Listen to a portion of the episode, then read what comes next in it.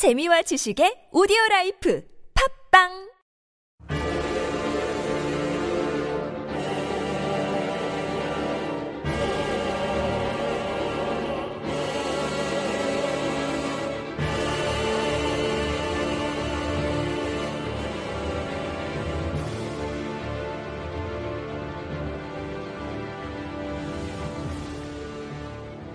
안녕하세요. 게임 읽어주는 남자의 혈기리입니다. 오늘의 게임은 다크소울 3부작의 마지막 작품인 다크소울 3에 대해서 이야기해 보도록 하겠습니다. 해당 작품은 PC, Xbox 1, 그리고 플스4로 모두 발매를 하였고, 일본에서는 3월 24일날 발매가 되었고, 한국에서는 2016년 4월 12일 한글 정식 발매가 되었습니다. 이전 작품들처럼 프롬소프트에서 제작을 하였고 2016년 10월 25일 아리안 달의 제라는 첫 번째 DLC가 나왔지만 오늘은 본편만 이야기를 해보도록 하겠습니다. 이전에도 이야기를 한 적이 있었습니다. 다크소울은 어려운 게임이라고 아마 그때도 이야기를 했었을 겁니다. You died. 아마 이 게임을 하면서 제일 많이 보일 문구인데요. 당신은 죽었, 죽었습니다. 라는 것이죠. 너무나도 어렵기 때문에 죽음과 굉장히 밀접한 관계를 맺고 있습니다. 그렇기 때문에 유다이라는 애칭까지 붙이는 이 게임에 사람들이 열광하는 이유 거기에 대해서 한번 이야기를 해보도록 하겠습니다. 다크소울은 하나의 신화의 이야기를 기반으로 합니다. 그 내용은 대략 이러합니다. 오래전 고령들이 이 세계를 지배하던 무의 시대가 존재하였습니다. 그러던 어느 날 최초의 불이 나타났고 그 불에 이끌려 어떠한 존재들이 그 속에서 왕의 소울을 찾아내었습니다. 그 존재들은 태양빛의 왕 그인, 최초의 사자 이토, 이자리스의 마녀라 베리였고 그들은 그 힘을 기반으로 고령들과의 전쟁을 벌여 승리하게 되었죠. 그리고 그, 그들은 이로써 우의 시대를 끝내고 불의 시대를 가져왔습니다. 중간에 이름 모른 난장이가 불의 조각을 훔치긴 하였지만 이들은 거기까지는 눈치를 못 채웠습니다. 어느 날 갑자기 영원할 것만 같았던 최초의 불이 꺼져가자 태양빛의 왕 그위는 수많은 자들에게 왕의 소울을 되찾아오라 명령을 내렸습니다. 그것이 다크소울 1의 이야기입니다. 물론 이 안엔 제가 매우 함축시키고 줄였죠. 결국 그래서 뭐 세 명의 왕들을 모두 죽이고 왕의 수호를 되찾고 죽지 않는 존재, 그러니까 망자가 되지 못한 우리의 주인공은 마지막에 태양빛의 왕 구인마저 제거를 하고 그의 왕의 소울도 되찾고 자신의 몸을 다시 불태워서 최초의 불을 다시 한번 뜨겁게 태우게 된 것입니다. 다크소울 3는 이 원의 아주 머나먼, 아주 아주 머나먼 미래 이야기입니다.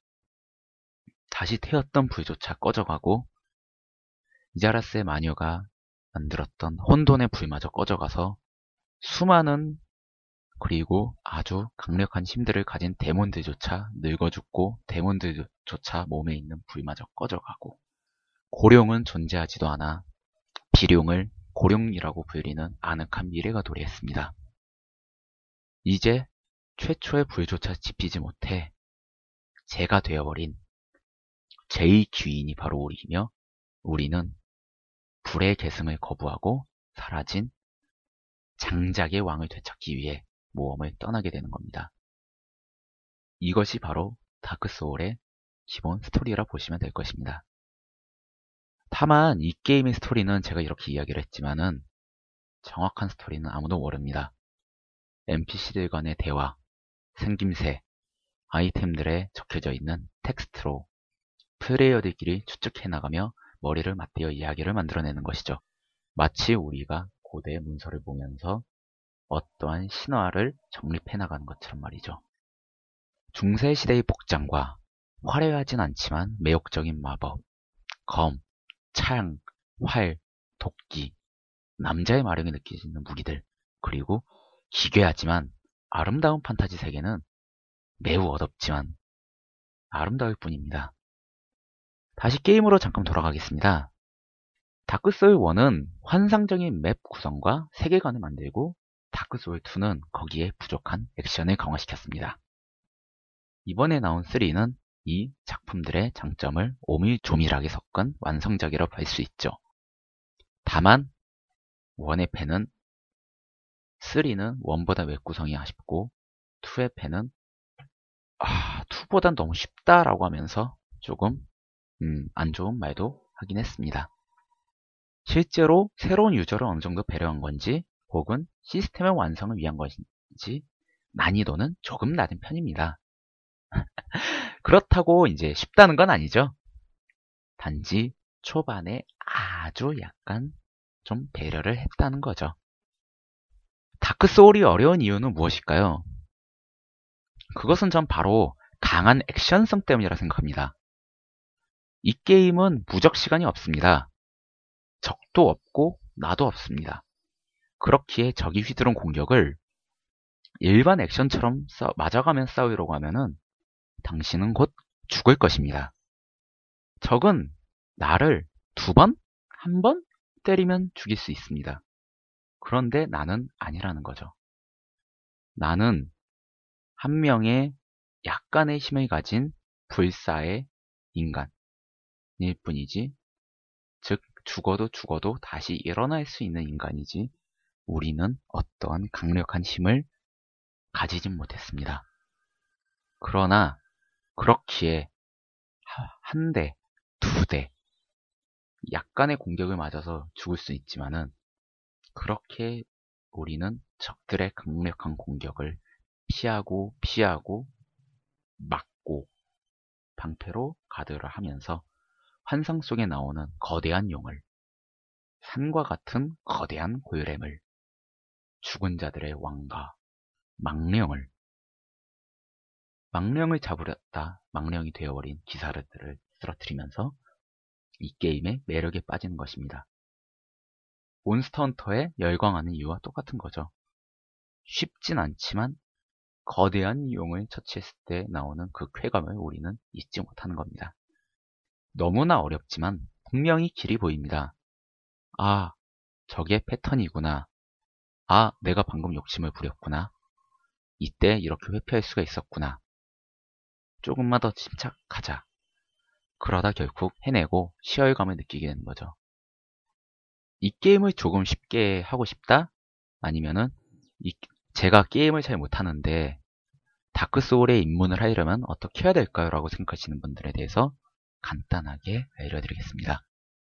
적어도 보스까지 가는 길은 공략 정도를 보셔도 괜찮습니다. 이 게임엔 화토불이라는 중간 저장 매체가 존재하고 숏컷이라는 보스까지 쉽게 가기 위한 길들이 존재합니다. 이 길을 어느 정도 보면은 중간중간 저장을 해나가면서 조금씩 보스에 가깝게 그리고 좀 더 빠르게 도전을 할 수가 있을 겁니다. 그런데 이제 이렇게 말을 하는 분들도 계시죠. 아니 그렇게 길을 다 알고 하면은 이 게임에 진정한 맛이 사라진다. 그러면 이 게임을 무슨 맛을 합니까? 라고 하는데 탕수육은 꼭 부어 먹거나 찍어 먹어야 되는 건 아닙니다. 생으로도 먹어도 되고 마요네즈에 찍어도 되고 여러 가지 방법이 있죠. 치킨은 양념이나 프라이드만 있는 게 아니에요. 간장 치킨도 존재하고 뭐 가이릭 치킨도 존재하고 먹는 방법은 자유인데 게임하는 방법도 여러 가지가 존재하죠. 굉장히 난이도가 있는 장벽이 난이도가 있고 이 게임은 난이도라는 엄청난 장벽이 있는 게임입니다. 약간의 도움을 통해 맛을 보여주는 게 중요한 겁니다. 적어도 파인애플의 껍질 정도는 까질 수 있는 거죠. 왜냐? 맛도 못 느끼고 죽고 죽고 죽고 보스도 못, 먹, 못 만나고 죽고 어디로 가야 될지도 못해서 모르고 죽고 그러면은 새로운 분들이 들어오기도 전에 포기하게 됩니다. 물론 이렇게 하면 게임은 쉬워지겠지만 조금 더 그 성취감은 떨어질 수는 있습니다. 하지만 어려운 게임을 무조건 어렵게 해야 된다는 강박관님을 조금만 내려놓고 최소한 가는 길 정도만 보시면서 해보세요. 처음이 어렵지만 한 발, 두 발 걷다 보면은 어느 순간 공략을 내려놓고 스스로 미지의 세계를 탐구하는 그리고 새로운 세상이 여러분들을 기다릴 것입니다. 다크소울 죽음을 준비해보는 게임입니다. 이 게임을 통해서 오늘 새로운 죽음을 한번 맞이해보는 건 어떨까요? 지금까지 혈기린이었습니다. 감사합니다.